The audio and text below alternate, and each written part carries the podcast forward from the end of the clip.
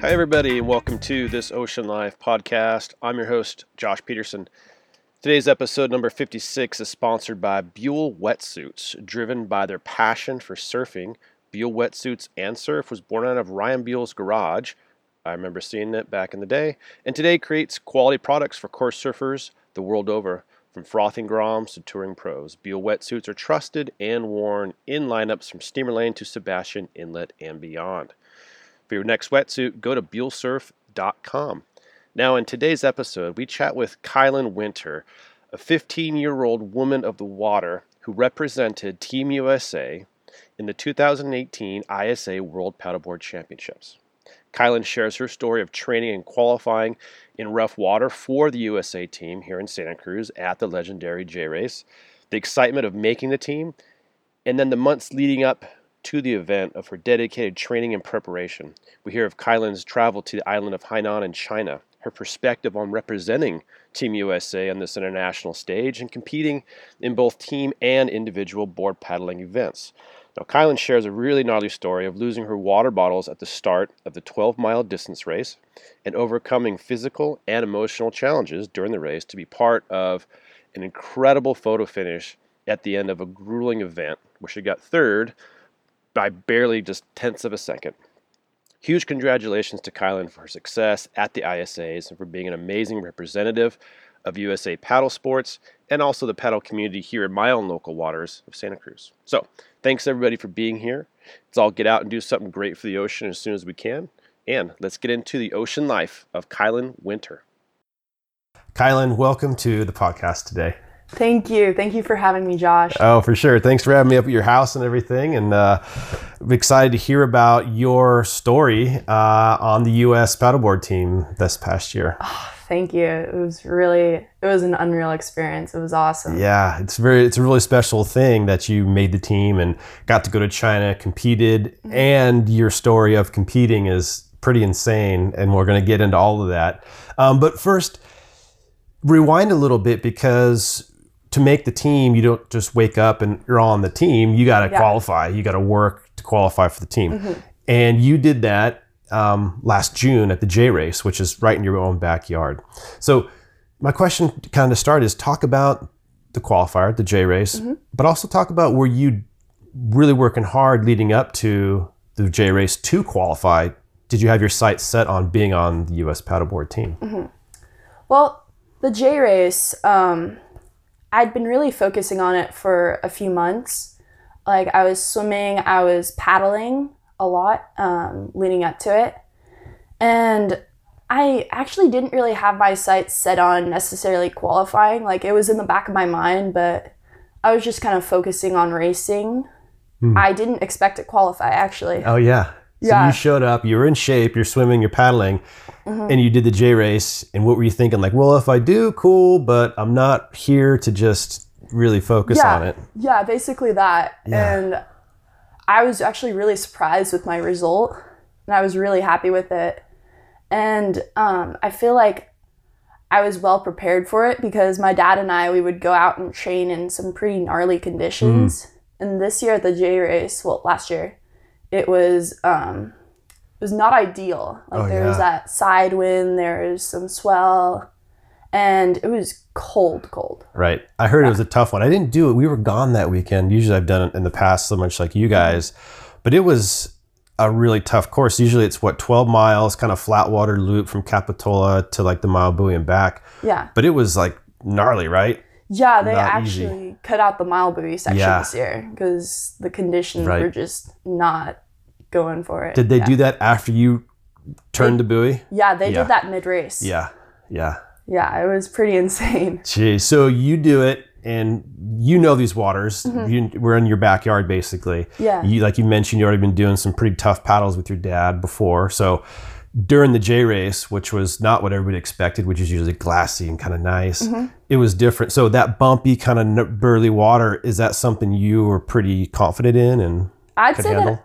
I'd say that I was pretty confident in it. I was still like falling off my board when I was on my knees occasionally, but I felt well prepared for it. Yeah, cool. Yeah. So you turn around, you come back in, and you said you were really happy with your time. So When you hit the beach, were you even thinking about the ISA team part of this, or were you just glad the race was over and here we were?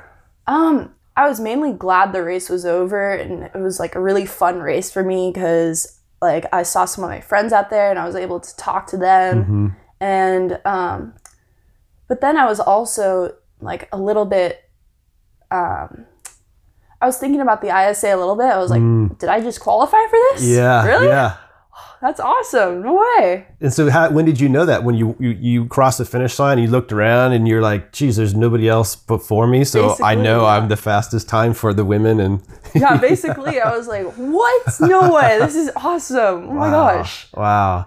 So you finish, you qualify, and then what was the process then? You get contacted and you start doing all the team prep. So talk us through the prep. So now you have June. June's over. It's basically July through like November for you to get ready to go to China. What was that whole thing like? So actually, we didn't really know that it was a for sure until 2 months before. Oh yeah. So I was training. Yeah, I was training up till then. Like I was swimming, paddling, and then when the school started, I was playing water polo also. So I was doing three sports at a time. Yeah. And then we got the go for ISA, and so I was really just cracking down on training. And, yeah, and then getting all this stuff together, that was pretty hard for my mom because she was planning a trip to China with 2 months to spare. Right. Last minute. Yeah, it was pretty crazy. Yeah. It was just... So leading up to the event, so you're unsure if it's going to go. You're still working out, training. You're doing junior lifeguard, so you're staying in shape, school, water polo. So you're in killer shape. All of a sudden you get the call and it's like, hey, we're going. Yeah. At that time, you're like, okay, I have 2 months. The clock's kind of ticking to not only like get yourself mentally prepared for going to China because you've never been before, right? Yeah, I've never been out of the country. Right. Yeah. So, and then this thing about this gnarly thing, you're just going to be competing on the world stage and you could look at who are on the other teams and there's some legit people from all over the world, right? So how about that last 2 months of just mentally preparing for the whole thing? What was that like? Oh my gosh. I was so nervous. Really? And, like, I was a little bit frazzled because there was just so much going on at the time. Yeah. And I was just like working through school, paddling, swimming, and then I was also playing water polo for high school at the time. So there was days where I was doing three sports a day, and then I'd go home, have homework, and then getting myself like in mental getting myself mentally ready for this event was it was pretty tough, but like when I was paddling I was continuously focusing on just my technique and really trying to believe in myself to get myself ready for it. Yeah, you know? Right. That's really cool to hear that, and an interesting aspect I didn't really think about because you're 15. Yeah. And now you're almost 16, but back then you were like 15 and change, right? Yeah, yeah. And you knew you were competing against people, I'm guessing, that were probably 18, 19, 20, maybe even older, right? Yeah, and so is that, so part of you, like you're saying, is establishing that belief in yourself, you know? Yeah, yeah. So it was kind of nice coming in because I wasn't really the focus, you know? Like, I kind of like that when I'm coming in, not... Yeah. People aren't expecting big things out of me, you know?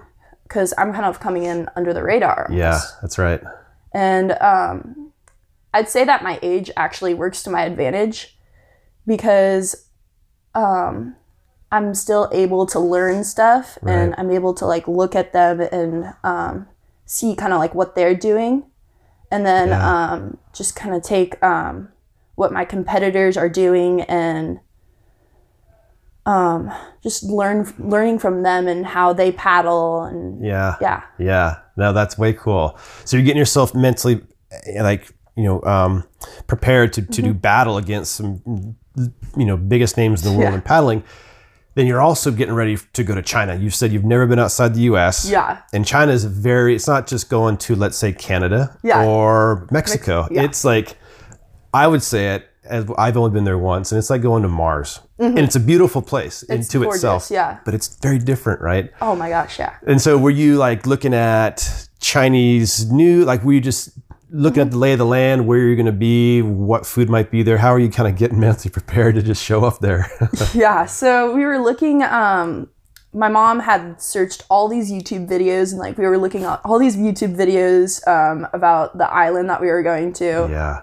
And then actually in school, it was really funny because I got assigned a project in my English class to look at China and just like the demographics of it and like the economy and just research like social stuff in China. Cool. Yeah. So it was like, it was perfect. Yeah.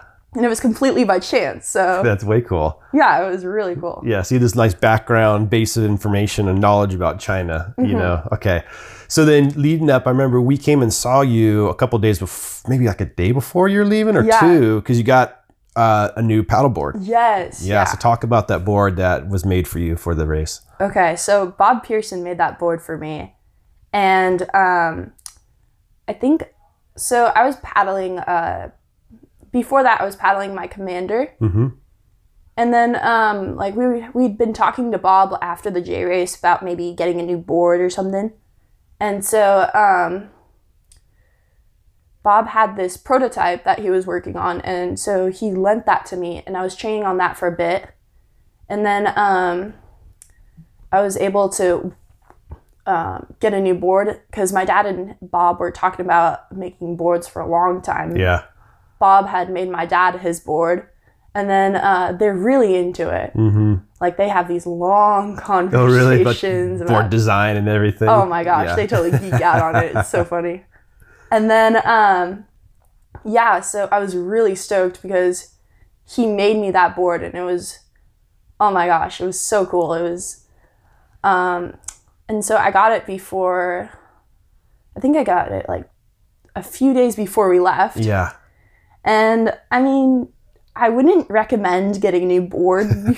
Like so close to a huge event, yeah. Yeah, if you can get it a little earlier, but that's just how it worked out. And but I love that board. It's, it's so fast. Really, it looked like it worked out killer. And I'd love to hear about it once you're out there. So you get this rad board. And it's cool. It's like pink and it's got stars and stripes on it. It was really cool. Yeah, easy American to pick flag. You out. Yeah, it was very cool to pick you out on the broadcast when you're going. So you load up, you get out there, which is, I know, its own intense journey of just loading and getting your board and all your stuff. But you get out there. Yeah. And were you kind of stressing that your board might be dinged or have some problems when you got totally there? I was worried that it wasn't going to make it to China. Yeah. Because there, when we were wrapping it up, so what we did was we took these foam ribs and then we put it on nose, tail, and then all throughout the midsection. And then I think we did like 2 layers of bubble wrap. Yeah. And then we put it in a board bag. Yeah. So we kind of like bomb-proofed it. Yep. And then, so the airline actually took it for free. Oh, cool. Yeah, because it qualified as a surfboard, as an oversized luggage. Whoa, that's nice. And it went there for free. Yeah. But one of the most nerve-wracking things about it was that just if we were going to get it or not. Like when we show up in Hainan, our final destination, is it going to come off that conveyor belt? Wow. And it did. How stoked were you when you saw it? Oh, I was so happy. Yeah. Like... Oh my gosh, I can't believe it. Yeah. Just I was still nervous that I was going to be dinged or something, but just seeing it was such a relief. Oh man, for sure. So you get out there to Hainan, and that's this cool island, right, off of the coast. Yeah, the South China Sea. Yep. So describe the island. What's it kind of like? I mean, is it sort of Southern California-ish, the warmth of the water and the air? Kind of, what was it like for you? So the island is totally tropical. The water is... It's warmer than Hawaii. It's like Hawaii in the summer. Oh, wow. It's super warm there. Super tropical. And then, oh my gosh, like it was really hot there. Was it? Yeah. Like I believe that it was about 80 degrees every day with a ton of humidity. Right. Spiking humidity. Yeah. And, but it was actually really nice because here it was pretty cold. And starting to get into winter time. Yeah, that's right. November in Santa Cruz starts getting a little chilly. Yeah. There it was really nice and warm. And So what was all the events like for ISAs now? So you've got people from all over the world, paddle teams showing up, and there's maybe 20, I saw the list, maybe 20 or 30 teams from around the world. Yeah. So how about like just the general, like the events you guys would do before any of the paddling? So you get together and there's like the parade and like, what was it like, just the festival kind of nature of it? Was it really cool? Oh my gosh. It was so cool. And like meeting our team for the first time, like, I didn't really know anyone going into this. Yeah. And so when we really bonded as a team. And then walking out in that parade, like when they announced our name, like everyone just went wild. Yeah. It was really, it was like so, the hair on the back of your neck stood up, one of those like goosebumps kind of moments. Like they aimed the cameras at us, and then we were walking out to take our spot in the crowd, you know, like where the ceremony was taking place. That was it was unreal. It was just, we were all walking in our uniforms, holding our flags, holding our sign up. This is the U.S. Right. This is us. That's crazy. That's so insanely cool to like think you could do that for paddleboarding. Yeah. You know, like be on that world stage representing the U.S. with the, you know, stars and stripes flag. Mm-hmm. That's so cool.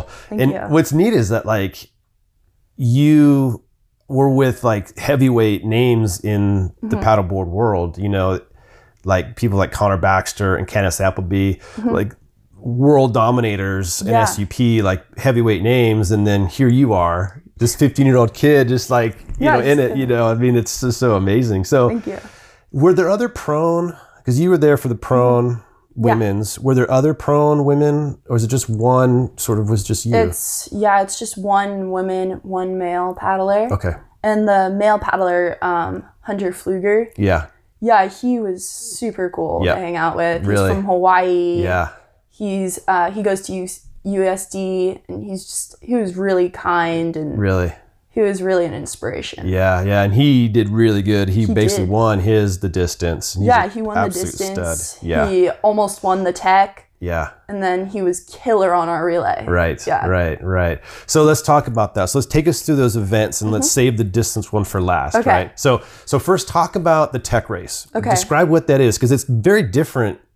Here we don't do prone tech in and out. It's more like kind of maybe junior guard sprinting kind of, but different. So talk about the tech race first. So the tech race, it was this long, complicated course where there was, I believe there was like 5 or 6 buoys. And so we started off on the beach, and then we went out to the farthest buoy, made a turn there, and then went to several different buoys. And it was very different because the course was super long and complicated. Yeah, like weaving in and out, left turn, right turn, and like through the surf. And yeah. So I really didn't have much experience in that realm other than junior guards. Yeah. But even then, like junior guards didn't really compare to it because it was just so different. And like you had to be really good at buoy turns and at just the technique of how to get in the draft chain, how to when to move up, and how to sort of maneuver around that course. And then coming in and out, it was right. And then there's the surf aspect too, which is the surf aspect, getting waves. So like there was like a learning curve. Were you able to practice that? It sounds like probably maybe like Hunter or others were kind of giving you sort of thoughts on what kind of strategy to set for that. But really, were you able to practice the turns and the course before you did that one? I think I practiced it like the morning of. Yeah, just to see what it was all about. Yeah, and then Hunter was really helpful because he was sort of like showing me like areas on the course of like, oh, get off your board here and do the gallop because there's a sandbar here, but then get back on it here because the sandbar disappears. And then also like the course was intense. It was very long for a tech race, right? And it was basically like however long it was. I think it was like 35-40 minutes, just straight sprinting. Right. It was intense. Yeah, gnarly. And so for those buoy turns, are you like sitting up on your board and doing the flutter kick to swivel it, or are you just like paddling and digging, laying down a foot or doing something to get around? Yeah, so as fast as you can. Basically, what I learned was to try to get on the inside at almost every turn. You want to be on the inside. Mm. And then you don't want to get up on your board, really. You just, like what I did was I'd put my foot in and my hand and just kind of try to, get around it. Right. And then you kind of use the competitors that are on the outside of you to help bump your board around. Yeah, kinda? Definitely there was some board bump in there. Yeah, so total strategy kind of each buoy turn. Yeah. And then you mentioned you get off your board and you'd run across like sandbars when it was shallow? Yeah, like there's this sandbar that you'd you could hop off your board on, and then if there was no waves to take you in, you'd want to get off it and then just kind of gallop over it with that, and then get back on it and just try to get into the beach as fast as you can. So a lot of interesting like dynamics or different pieces to that course. It's like buoy turns, there's waves, there's sandbars, so it's like. And then it's constant sprinting. You did good. You got fourth, right? Thank you. Yeah, I did. Yeah. And you were just shy of third, like you were battling for third right there. So that must have been cool. So was that the first event? What was the series of events? What order did they go in? That was at Ryu Bay. And the first event at Ryu Bay was the sup surfing. That lasted several days. And then that was the first event for any prone. Got it. People. Okay, so that was a good entry for you. So you like good. Got it. So after you finished fourth, how'd you feel? Pretty good about the whole thing? Yeah, I felt good about it. I was really nervous coming into it just because I didn't know where I was gonna stack up. I didn't know how I was gonna do essentially. You know. Yeah. And I came in with a strategy, and I stuck to that, and I was happy with that. Yeah. Nice. And it seemed like it worked out pretty good for me. Yeah, good. So first event, you got fourth. So you're like, okay, at least now you you know you can hang. Yeah. You're in this, right? Because physically you got fourth. It's great. So then what was talk about the team event. I'm not sure if that was next, but talk about that one. Yeah, so the team event was on the last day, and it was after the distance race, so everyone was pretty tired. Yeah. But anyways, it was this relay race where it would go prone male. So Hunter went first, and then it went sup female, then prone female me, and then Connor Baxter was the sup male last. Yep. And so what that was, it was a sprint course. I believe that it was like 400 meters maybe. So it was super fast. And then what you'd do is you'd do the paddling, and then you'd have to ditch your board, run back, and tag your teammate. Mm. Yeah. And that was super fun. I think that was one of my favorite events. Really? He just ditched, jump, and run, and then tag and go. Oh my gosh. Yeah.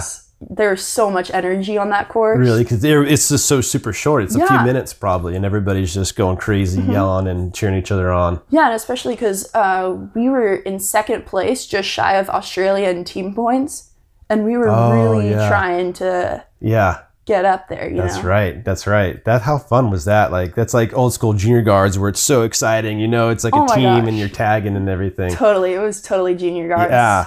So during that event, did the teams line up? And I think I watched, I can't remember though. Mm-hmm. So did you then battle? It sounds like the teams are so even. So when you hit the water, Team Australia, the female, was also in the water. So did you guys kind of battle it out? Yeah, so at the point when I hit the water, Australia was ahead of us, and New Zealand was also ahead of us, but she was just ahead of us, and I was able to pass her up, actually, which it was really exciting. It was really fun racing her. Yeah. So how did you pass her? Was it just pure strength getting through it, or did you get a wave or something? Yeah, so I passed her just basically on pure strength. Yeah. Like I was just, I was really grinding through that last leg of it. And like I got up on my knees and I just went. Just bore down. Yeah, just everything I had left. That's cool. Yeah, it was super fun. That's so awesome. And then you guys got second in that team event. Yeah. Which is awesome. So now, to talk about the distance one. Okay. Right, because this is so cool because back here, here in Santa Cruz, where you're from, and we have a pretty strong paddle community, it was like the Super Bowl because it was going to be televised. And here where we are, there's no such thing as televised prone paddle racing. No, yeah, right? It is. In Australia, there is. It's a thing, and you could watch it. It's a big thing. So it was so fun. We had at my house kind of a party, and it was late at night because it was like China time and West Coast time, you know, so we're all staying up. And it was so much fun to watch you. Now, it was created. So talk about first the course. Describe kind of the layout of the course and what the conditions were like that day. Okay. So the course, they had actually changed it. So the course was supposed to be kind of like a regular there and back race. And I believe it was supposed to be, it's 18 kilometers. It was supposed to be 18 kilometers still, but it was more of like a traditional distance race, almost like a J Race type thing where you'd go around a far out buoy and then come back. But this course they had actually changed, so it was laps now. Right. You had to do 3 6K laps. Right, right. And like coming into it, I wasn't really sure how that was going to happen because you know, like usually the distance races, like this is going to be like a total new thing for everyone, you know? Yeah. And so what I found is that I actually really liked the course because you're able to kind of like learn about the conditions. Oh yeah. Each different little leg and, and part. Yeah. And so I was there are several heats of distance races. First, it was men. It was men's stand up. Then 2 minutes after men's stand-up, men's prone went. And then after the men's prone finished, I believe it was like a 20-minute break or something. And then the female started. Yeah. And so when the female started, it would go in the same order. Right, right, right. Yeah, yeah. So you're basically doing three, like you said, 6-kilometer laps. In total, it was like 12-ish kind of miles. And what was interesting about it too was, like you said, it wasn't just go out or do a big loop and come back. It was out around. So you had like a flat water. You had kind of there's sort of a little bit of a bump section. Yeah, there's a flat water. Then there's a bit of a downwind bump section. Yeah. Which was a very long, I think it was the longest section there was. And then you'd go back and you'd have a sidewind section. Yeah. Where you're getting hit directly from the side. And then you'd have to go up, and then you'd have a section where the wind was hitting you at a really like weird angle. And then you'd go back into like the flat water section. Yeah. Did you have wave section too, or no? There wasn't really waves. Yeah, that's right. It was kind of really protected. It died that day. Yeah. Yeah. Okay. Yeah. Right. All right. So you're lined up, and it's hot, and you saw the men go through it. So take us through the start of that thing, because it was craziness from the beginning, right? Yeah. So, well, actually leading up to that race, I had drinking a lot of water, which was really beneficial to me in the end. Yeah, yeah. And so leading up to the race, Lockie Lansdown, the guy from Australia, he'd gotten second, and he actually lost his water bottles as well. And so at the start of the race, I saw him duct taping the Australian lady's bottles to her board. Yeah, I was like, uh-oh. And you saw that. Oh, man. Yeah, and like a thought ran through my head. I'm like, I don't know how this is going to work out because so also everyone else had like the straws, and I'm kind of like, I use the old school method. Right, grab it. Grab it, drink. Right. And then, that actually didn't work out too well. So at the start of the race, when they blew the horn to run, I started running, and then I heard one of my bottles fall off my board. Oh. I was like, oh no, I've got one, I'm going to be okay. And then so I put my board in the water, and I had to punch through a little wave. And so then the other one fell off. Oh, man. So I stopped to try to grab it. I grabbed it, put it back in, kept paddling. Another wave came and knocked it off again. Oh, man. And then at this point, I'm like, you know what? Forget it. I'm done. I gotta go paddle. Just going. Man, yeah. I remember watching that, and it was like, again, it was like super blurry. It was like, oh, what? Because, you know, it was like watching you guys, mm-hmm. and then it's not like there's instant replays. Yeah. And we're like, everybody's like, I think her water bottles fell off. No way. Yeah. We're like, no, no way. And then he's kind of zoomed in and saw you a minute or two later, and we're like, holy crap, her water bottles are gone. Oh my gosh. Like that's, I mean, there's two parts to that, right? Because one is an experienced paddler. Mm-hmm. This is now in your head. Yeah, this is in my head, and you know, I started off on a negative note. Yeah, that's right. I was bummed. I was like, oh my gosh, I can't believe this just happened. Right. I'm out for this race. I might pass out. I might. Yeah. Right. This is gonna hurt so bad. Your whole game plan is now thrown out the window. Yeah, and then I'm behind right now. And I was in a bad state mentally. Right. So then take us through that. How did you, what did you do to just work through that and just get going? Okay. To work through that, so I started making little goals for myself. Like I was, okay, now just get in this draft train and then try to pass that girl up right ahead of you. And so I started passing people like one at a time. And then through that race, I was thinking, okay, I lost my waters. I'm going to have to do this smart. Yeah. I'm going to have to really focus on my technique, focus on every stroke, making every stroke count, and just not wasting energy, conserving as much as possible. Wow. And so that's amazing to think about, because I think I would have been just like, oh, you know, and just going. But you're like, no, little goals, pass this person, get in the draft, make a nice turn, watch my stroke, you know. And so it kind of got your mind off of like the self-pity of, I don't have water bottles, you know, and you kind of get going. And so watching you, you said it really well, which is like, we were watching you negotiate pass, and all of a sudden you're like in that front pack. Yeah. You know? All of a sudden I was like, oh my gosh, I just got them. How did I do that? And there was like maybe four of you-ish for quite a while, I think, just sort of right there. And so once you got that front pack, it felt like, I mean, just remembering, maybe, and probably you do too, it felt like it was maybe that first leg, it felt like you spent a good chunk of the race in that first pack. Yeah. You know, so once you got there with the leaders, what was your kind of, did you have a different game plan now to hang with them? What was your kind of thought on that? My game plan was still pretty much the same. Try to hang with them, but also try to conserve energy. And so what I would do is, I would kind of get behind on the downwind section because that getting the new board, like I hadn't time to practice downwind. Yeah, right. You know, so I was just, I was still pretty new on it. And then I was on that board, I was really able to focus on my distance per stroke, and I was able to get up and catch them, which is like you're really never able to catch people. Yeah. It's so hard to catch people in paddling, you know? Yeah. So you were playing it safe on the downwind because like you said, you hadn't spent a ton of time on that board.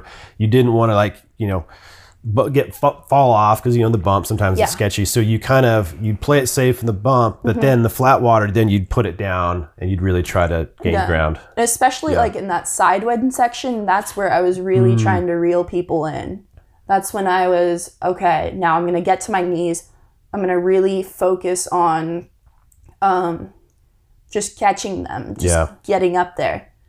And I was able to... I feel like because they'd get really tired on that sidewind section. Oh, really? Well, I don't know if they'd necessarily get really tired, but it was just I was really strong in that section, and then I was able to catch them, and then hang with them in the flat water. Yeah.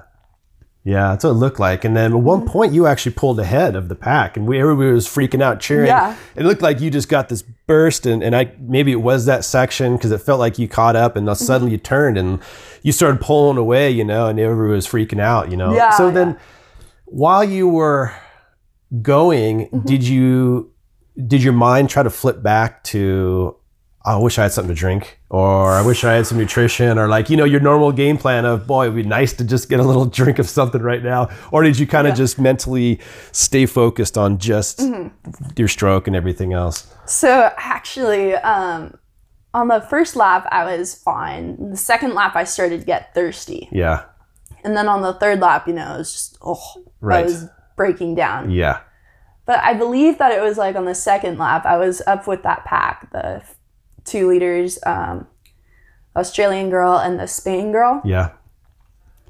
And then it was really funny because like I looked over and I see their bottles. Oh yeah, right there sloshing. So close. I was like, oh yeah. Just, you would have given them like $5 for just a quick drink. Oh my gosh. I was looking at those and was yeah. Those look so good. And then I look over at the Australian chick. She goes, "Ooh, no water. Oh, that's going to hurt."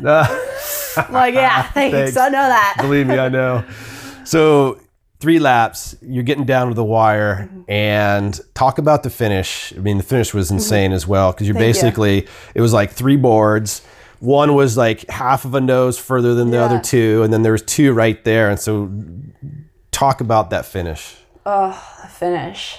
So that finish, oh my gosh, I was, at this point, I felt my body just breaking down. And then coming into that last leg, I was like, okay, this is the time I've got to push. This is the time that everything comes down to this.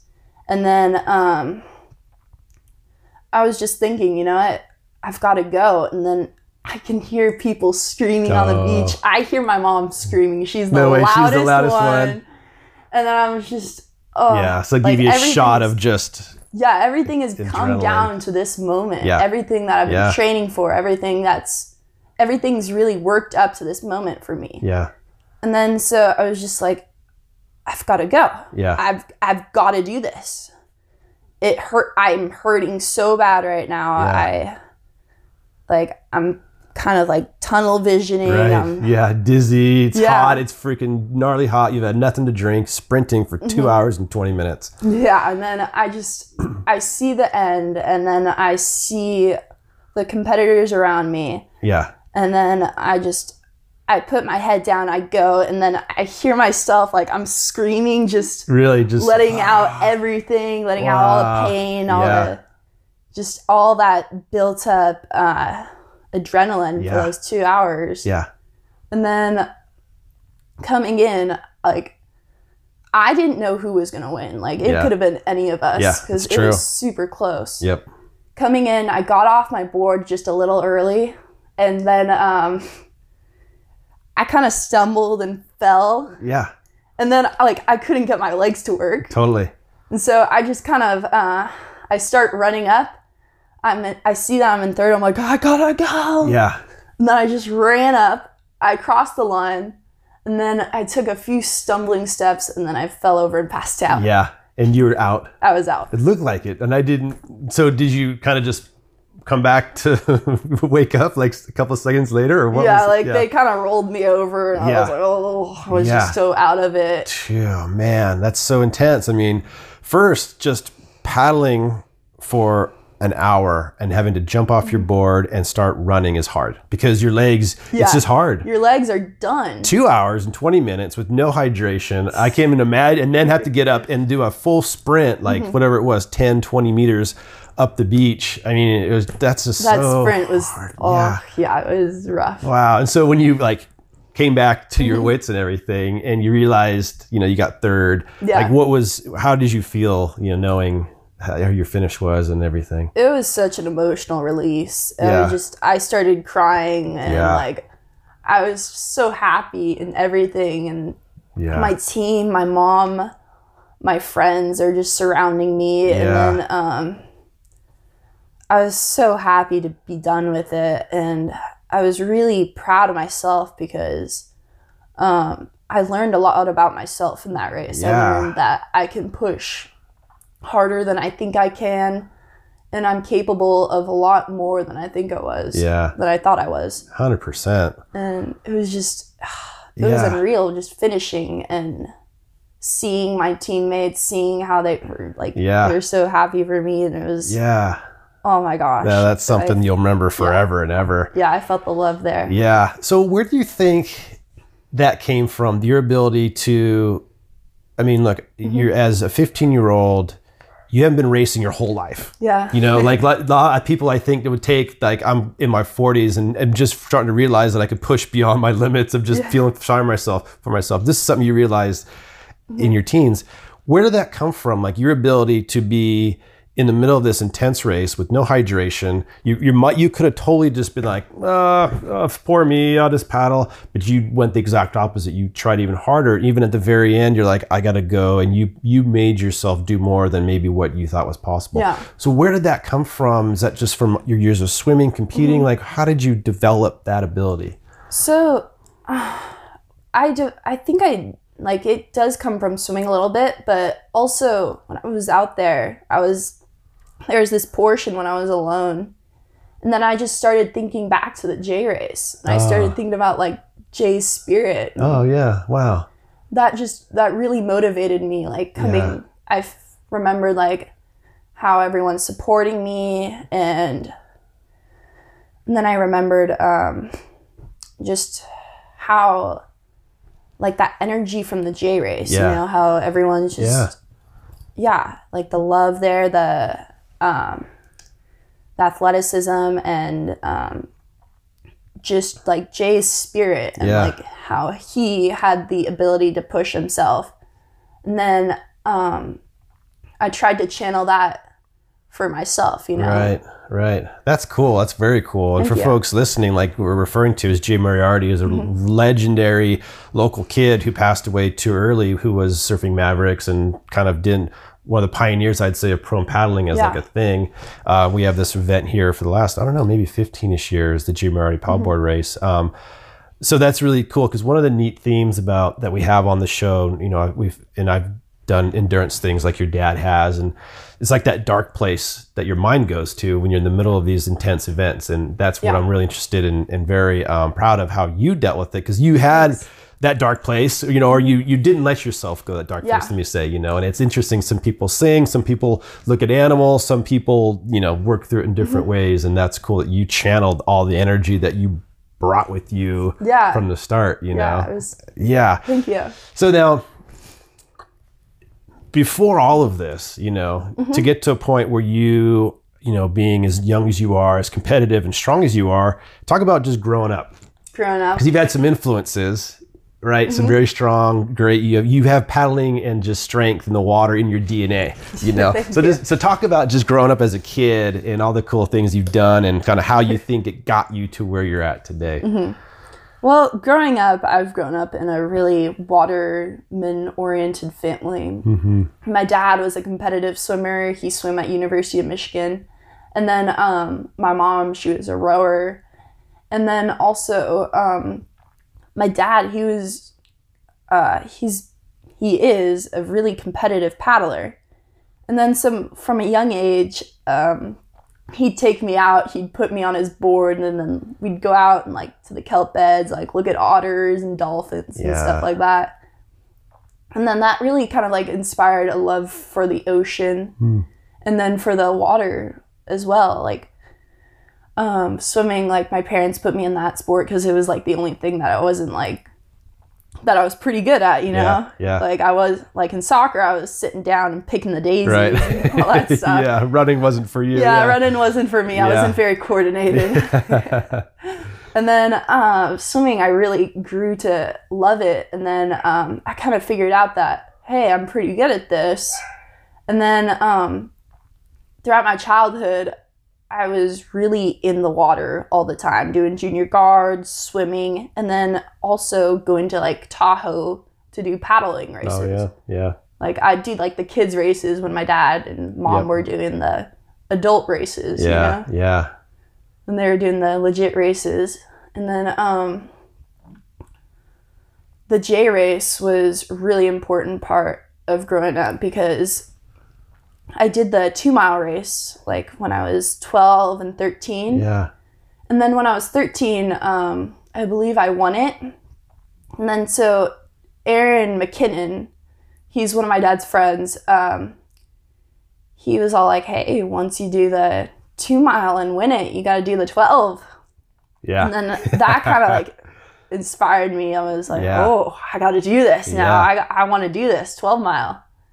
And then the following year I trained for it. And then, I was able to do it. Yeah. So you did your first J race, which is 12 miles as a 14-year-old. Mm-hmm. Got it. And then you came back next year, which is 2018, last year, a year wiser, stronger, and with the opportunity to, if you did well, you could get on the USA team, and you did it. Thank you. Yeah, yeah. I got a cool story about your dad, just to kind of emphasize, like, the paddling is definitely in your DNA. And I remember, and your dad is still a super strong guy. I don't see him in the water as much because I think it's just everything's so busy. But I always remember paddling with your dad, and he's always beating me, always. And he has these, like, I swear with his wingspan, he gets like extra oomph for every stroke, you know? Yeah, yeah. And I remember the only time I was ever in front of him was there was this race in Carmel, and it was foggy, you couldn't see anything. And somehow I ended up going the right way, and I think he went a longer way. Yeah. And when the fog broke, I realized I was in front of your dad, and I was like, yeah. And then all of a sudden I heard him coming, and then he just kind of went by me like I was standing still, you know? But yeah, what a great influence, you know, taking you to events and doing all the races and everything. So now this year, 2019. Yeah. What are you thinking? Any plans? Like, if you have an opportunity to go back and try to re-qualify for this year's U.S. team, is that something that's on the radar? Yeah, I really hope to do well in the J race this year. I'm gonna train harder this year, and going to ISA, it really inspired me to train harder, train smarter, and it really inspired a total love for paddling. Really? Like, I already have it, but it just, it really highlighted it as something that I can do. I can have, like, I have friends who are stand-up people, and they, like, this is what they do. Like, this is their main sport. Yeah. And then it's just, it's super unreal just to see that is a lifestyle, and that is something that you can do. Yeah. Of course, like, my main priority is swimming. Yep. But like, my swimming helps my paddling, and my paddling helps my swimming. Yeah, yeah. So I really hope to continue to do both, and then I hope to make it again this year. Right. Oh man, that's going to be cool. Mm-hmm. So what about, like, I'm always interested in, like, okay, you're swimming in a pool, confined, it's warm, it's, you know, it's known environment, not much change day to day. And then there's the ocean, there's paddling, which could be, it changes hour to hour, sometimes even more frequently. So you love both. When you're in the pool, how is that different for you than, like, being in the ocean, vice versa? There are times you're like, the pool sounds great, and sometimes the ocean sounds great, or how do you kind of balance that? So the pool and the ocean, they're definitely two different environments. I feel like I almost like being in the ocean more just because it's constantly changing, like you said. But also the pool's nice because you know that environment, you know how it's going to be, and especially, like, gearing up for a race, you know what to train for, you know? Yeah. And then in the ocean, you have to, like, you have all these different variables of what could happen that you have to be prepared for. Yep. But like losing your water bottles. Yeah. Just like that. Yeah. Yeah, I get it. Now, what about, like, a little bit in between, like open ocean swimming? Have you done much of that at all? Is that of interest? So I've done junior guards, and I do like open ocean swimming, but actually, so in swimming, I'm a sprinter. Okay. And, like, I really like the high energy races that you just go all out. Yeah, go all out. Got it. And then in paddling, I do enjoy the distance races a lot. Yeah. Which is, like, it's different end of the spectrum. Right, completely. Right. That's cool. You totally have this balance of just the hardcore sprint in the pool, and then in the ocean with, like, a 2 hour or 3 hour paddle. 2 hours versus less than 30 seconds. Yeah. Wow. Okay. Gotcha. Yeah. So now, will you speaking of leading up to the J Race, you got to come do the downwinder this year. Yes, I'm super stoked for that. Great. And then there's like going to be a few other races that I'm going to try to target, like the Santa Cruz Paddle Fest. They're going to have a prone division that I'm going to do this year. Nice. And then I'm going to try to do some races down south and also up in Tahoe maybe. Yep. Yep. Cool. Yeah. Yeah. Very cool. Nice. So then you'll work towards the J Race, look for a great finish to see if you're able to qualify again. Yeah. And then how cool would that be? Do you have any idea where the ISAs might be next year? Have you heard at all? I have no idea. It's sort of like last minute-ish. Yeah. Like, I don't think they'll announce it for, well, actually I have no idea when they're going to announce it. Yeah. But yeah, we're hoping that it's going to be someplace cool. I'm sure it will be. Yep. And just, I'm really hoping to be on that team again. Yeah. You know, I really, that was the best experience of my life. Yeah, right on. Oh man, that's cool. So what do you think about like the level of competition in the US for that team? Like, do you, did you see a bunch of other women compete at the J Race? Was there a lot? Was there a few? I wasn't there, so I'm not sure how many, you know, like, or what the level of interest in the female prone world is right now for that. So the previous year in the J Race, not this year, there was a lot of women that were trying to compete for the US team. But this year it actually had changed. So there's only 3 women that were doing prone stock that were trying to compete for it. Yep.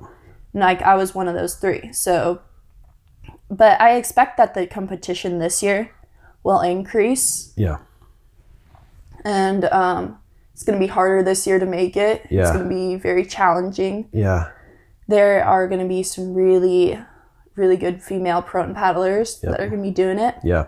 Yep. But my hope is just to be able to race with them and, I don't know, just have fun. Yeah. Yeah, for sure. What's interesting too is, like, you know, we kind of mentioned prone paddling is not like a televised sport here, and it's different in Australia. And so after seeing the Aussies compete and dominate, because they're strong, and those guys are just, they got it down. Like, they're doing the sprints up the beach, they're doing the buoy turn, like, they do so much. It's really cool.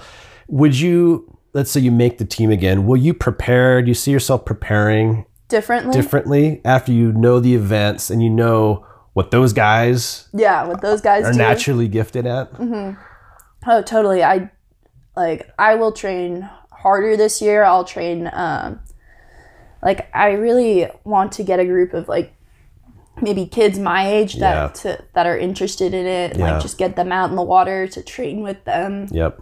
And actually, leading up to the event, I trained a little bit with Amanda Calabresi. Yeah. She's a very gifted paddler. Yeah, she's super strong. Yeah, gifted sprinter. Yep.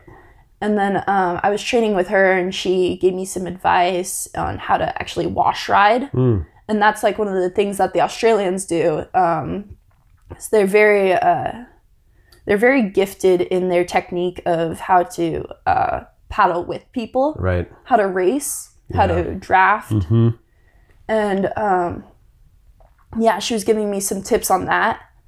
And this year, I'll really focus on, like, my buoy turns, my my entries and exits, and also downwinding. Yeah, right. Because those are all areas I can improve on. Yeah, yeah, cool. That's awesome. Well, we'll be tracking you and probably paddling with you too. And just get some sessions out there and get it through. Because I think there's a lot. And one thing that's really neat, and I give you a lot of credit for, is it's always neat when there's a lot of other girls who are younger than you who are into prone paddling, and it's so cool that they saw you, who they know from junior guards, and like, compete and do so well. It's really inspired other women. I mean, I have 2 daughters who are 13. They're all excited about it too. So thanks for, you know, doing that, because you've inspired a lot of other young girls, you know, all over the place.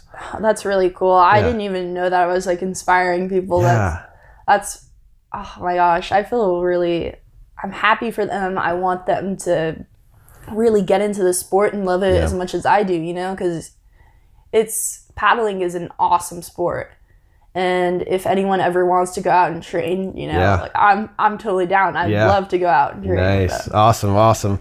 All right, Kylan. Well, this has been a ton of fun, and thanks for sharing everything. Good luck this year. Thank you. And we'll wish you the best for sure. Thanks. Also, if I could just add one more thing. Of course. I really want to thank the community for everything. Thank you to the Ghostwriters, to Bob Pearson, to Mike McDaniel, Mile 22, and to Buell. Yeah. And just everyone who watched. Yep. And my parents and my friends, because it's been unreal. Yeah. Like, their love and support has really helped me get to where I am. And thank you to you for interviewing me. Yeah. This has been awesome. For sure. I'm stoked to hear it. And I'm excited. I feel like paddling right now. So all right. Well, thank you so much and good luck this year. Thank you. Hey there. Thanks so much for listening to the podcast today. We really appreciate all the support. If you like what you heard, please, hype us up on social media. Always appreciate, spreading the word. Give us a nice little rating on the, your podcast app, and just keep tuning in. If you're interested in being on the show and sharing some of your life stories, hit me up, josh@thisoceanlife.tv. You can PM me on Facebook or Instagram. Anyway, thanks again for being here, and have a great day.